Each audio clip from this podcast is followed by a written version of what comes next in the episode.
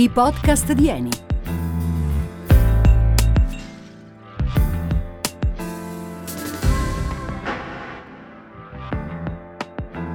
Un'alleanza per un mare senza rifiuti in plastica.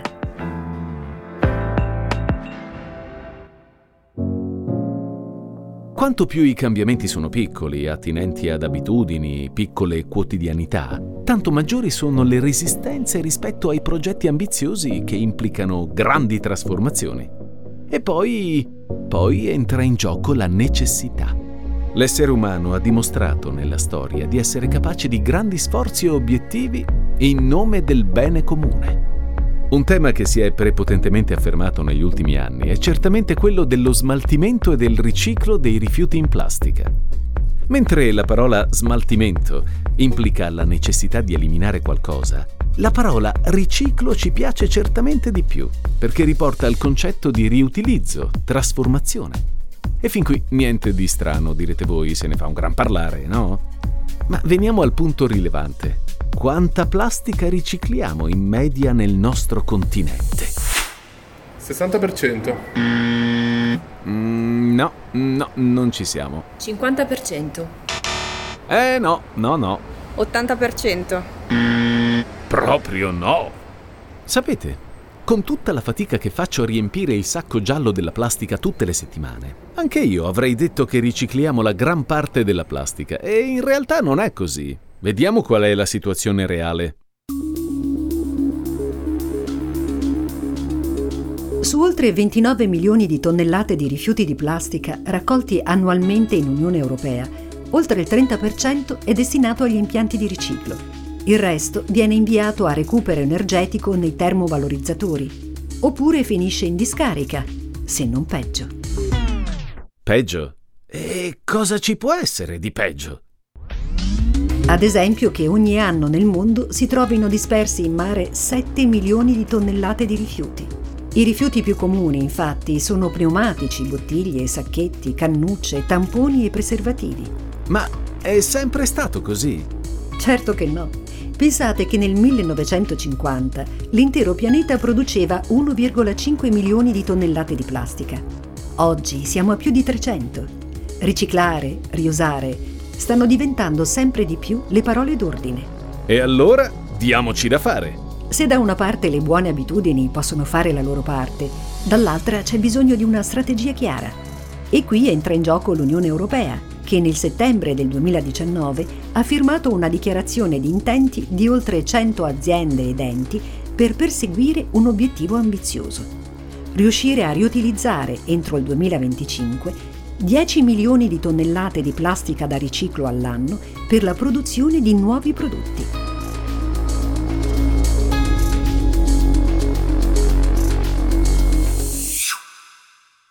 Un obiettivo non indifferente, dal momento che solo in Europa, come abbiamo detto, sono ben 7,2 milioni di tonnellate di rifiuti in plastica finite in discarica nel 2018.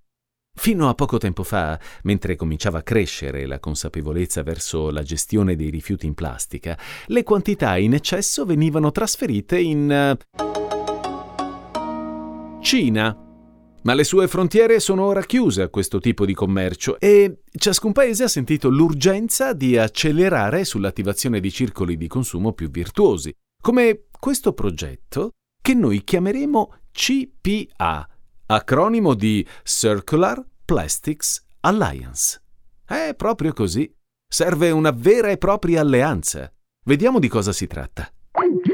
La Circular Plastic Alliance è un accordo che è stato siglato a settembre del 2019 sotto l'egida della Comunità Europea. È un accordo indipendente e volontario tra un gran numero di componenti della catena del valore della plastica e quindi industrie, istituzioni, istituti di ricerca, università. I loro obiettivi sono essenzialmente due. Uno a medio termine, e cioè eh, realizzare una roadmap per portare in Europa per il 2025 ben 10 milioni di tonnellate di plastica riciclata e il secondo, ben più ambizioso, un obiettivo a lungo termine, e cioè quello di tracciare un percorso per realizzare un'economia a zero rifiuti plastici in discarica. come riuscire in questi due ambiziosi progetti? Beh, eh, innanzitutto migliorando la progettazione eh, e il design del, degli oggetti di plastica che sono intorno alla nostra vita, che riempiono la nostra vita. Buona parte degli oggetti plastici che noi utilizziamo sono realizzati con plastiche miste, cosiddette eterogenee.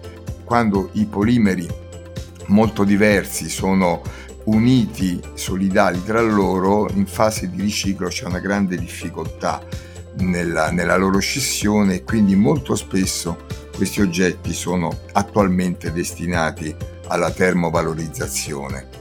Se invece quell'oggetto fosse stato progettato nell'ambito del suo ciclo di vita, cioè partendo dalla materia prima per arrivare poi alla materia prima seconda, sicuramente tutto il ciclo di vita di quell'oggetto sarebbe stato molto più semplificato e quindi si sarebbe resa possibile la sua utilizzazione eh, come materia prima seconda. Mauro Spagnolo è direttore del quotidiano rinnovabili.it e segue da anni le tematiche riguardanti la sostenibilità ambientale ci racconta come la CPA sia un'alleanza non basata su obblighi, ma su precisi impegni individuali e volontari delle organizzazioni e aziende.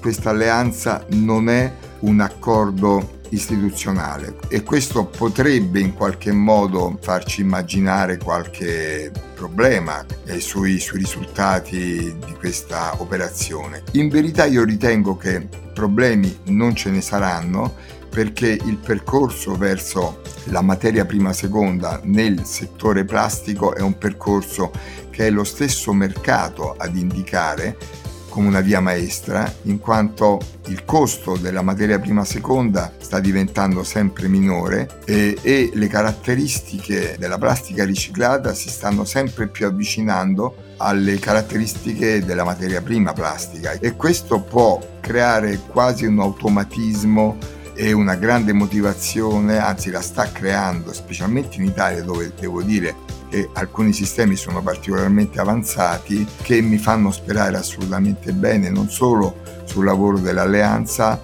ma eh, ancora di più sui risultati che mi auguro arriveranno ancora prima del 2025. Ora ne sappiamo di più. Ringraziamo il direttore Mauro Spagnolo. Ci piace questa modalità di lanciare progetti che nasce dalla presa di coscienza dei singoli attori del sistema produttivo sull'importanza di progettare un'economia circolare a basso impatto. In pratica, aziende e istituzioni condividono un obiettivo comune entro il 2025, i famosi 10 milioni di tonnellate di plastica riciclata da utilizzare ogni anno per la produzione di nuovi prodotti. Uno sforzo che richiede una grande capacità progettuale perché i prodotti vanno ripensati nel loro percorso di produzione, per accogliere quella percentuale di plastica riciclata che, come possiamo ben immaginare, non è semplice da lavorare come plastica vergine derivata dall'industria chimica, che come contributo a sua volta è anche impegnata nello sviluppo di innovative tecnologie di riciclo, essenziali per raggiungere il target della CPA. In Italia sono diverse le aziende che hanno aderito a questa virtuosa alleanza. Tra esse non poteva mancare Eni. Ma eh, che cosa c'entra Eni con la plastica? Eh beh, eh, qui più che la risposta ho sbagliato proprio la domanda. Da grande trasformatore del petrolio come materia prima, Eni è impegnata strategicamente nella trasformazione di prodotti derivanti dalla sua raffinazione, come la Virgin Nafta, dalla quale si ricavano molte plastiche. Lo fa attraverso la società chimica Versalis, di cui Eni è socia unica. Versalis produce diverse tipologie di polimeri utili alla vita di tutti i giorni. Si va dai prodotti per gli imballaggi, per il trasporto, la conservazione e la sicurezza degli alimenti, per l'imballaggio industriale, ai contenitori per i prodotti della detergenza, ai prodotti per l'agricoltura e prodotti per il settore medicale, dagli elettrodomestici a prodotti per l'edilizia, dalle plastiche per le tubazioni agli isolanti di cavi elettrici, sino alle materie plastiche per realizzare prodotti di arredamento e di design. E ancora gomme per il settore auto, per pneumatici, per il settore calzaturiero e lattici. Da quando la plastica è entrata nel nostro mondo alla fine degli anni 30 non si è più fermata. Se da una parte ha contribuito al nostro sviluppo e benessere quotidiano, spesso la sua economicità non è affatto comprendere appieno il suo valore. Mettere in atto pratiche virtuose come il riutilizzo, l'uso responsabile e un corretto riciclo della plastica è fondamentale per garantire una sempre maggiore sostenibilità di questo materiale. Ma veniamo all'impegno in CPA di Versalis. Vediamo nel dettaglio di cosa si tratta. Come tutte le aziende che aderiscono alla Circular Plastic Alliance, gli interventi che Versalis ha intrapreso sono assolutamente volontari e coinvolgono l'intero processo di progettazione di nuovi prodotti seguendo tre direttrici. Ecodesign, tecnologie di riciclo dei polimeri e feedstock alternativi. In ambito ecodesign, l'impegno di Versalis è quello di utilizzare per il trasporto su pallet e container almeno la metà degli imballaggi contenenti fino al 50% di materia riciclata. In ambito riciclo e feedstock, la priorità è quella di aumentare significativamente la quota di produzione dei prodotti Versalis Revive da qui al 2025. Ok, spieghiamo meglio. Che cos'è Versalis Revive? Si tratta di prodotti a base di polietilene e polistirene con contenuto di plastica riciclata fino al 70%. Per dare un esempio concreto, dagli imballaggi dei prodotti di consumo si possono ottenere tubi per l'irrigazione nell'agricoltura industriale. Un ottimo esempio di economia circolare. Pensa che Eni, nelle sue sedi di San Donato, ha avviato un progetto di recupero delle plastiche dei bicchieri e palette del caffè per contribuire alla produzione di imballaggi per elettrodomestici o di lastre per l'isolamento termico degli edifici, sempre nell'ambito del progetto Revive. Pratiche virtuose, senz'altro, che impongono la riprogettazione dei processi produttivi e dei comportamenti individuali. Io cerco di riutilizzare più volte i prodotti di plastica. Faccio più attenzione alla differenziata e mi assicuro che tutti in famiglia facciano lo stesso. Anche se un oggetto di plastica costa poco, non è un buon motivo per abbandonarlo in giro o sprecarlo. Le persone farebbero la loro parte, Forse occorre una maggiore presa di coscienza. Sentiamo ancora il giornalista Mauro Spagnolo.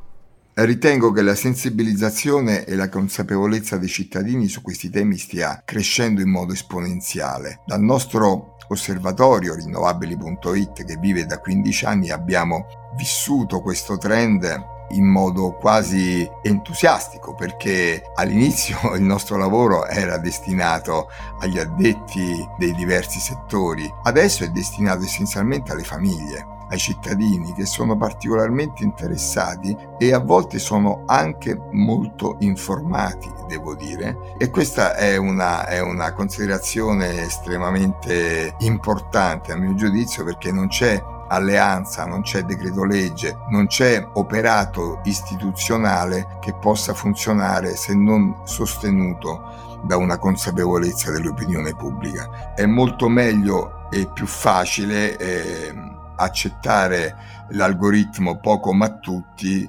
anziché il tanto ma pochi come ha funzionato diciamo negli ultimi decenni. Probabilmente della plastica non potremo mai farne a meno. Ne abbiamo compreso meglio il valore, soprattutto nell'emergenza coronavirus. E un consumo più responsabile e consapevole potrebbe essere oggetto della prossima rivoluzione culturale. Quanto al progetto della Circular Plastics Alliance, appuntamento al 2025 per verificare i risultati. Voi che ne dite? Anche per oggi siamo arrivati al termine di questo episodio dei podcast di Eni sulla Circular Plastics Alliance. Ci diamo appuntamento al prossimo episodio. Avete ascoltato i podcast di Eni, progetto radiofonico e adattamento a cura di Cast 4. Scarica la collezione completa sul sito eni.com.